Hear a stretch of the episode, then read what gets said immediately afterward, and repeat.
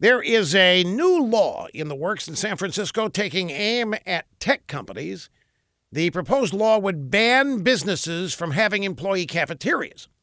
Now, the new law is intended to force employees at companies like Twitter, Facebook, Uber, Google, and Apple to go out for lunch in order to help local restaurants who complain that they cannot compete with these employee cafeterias.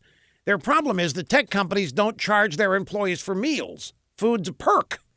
Now, to no one's surprise, the proposed law has the backing of the Golden Gate Restaurant Association. Executive Director Gwyneth Borden says they simply can't compete with free. we conservatives know that, trying to deal with you people on the left. It's about time you learned it.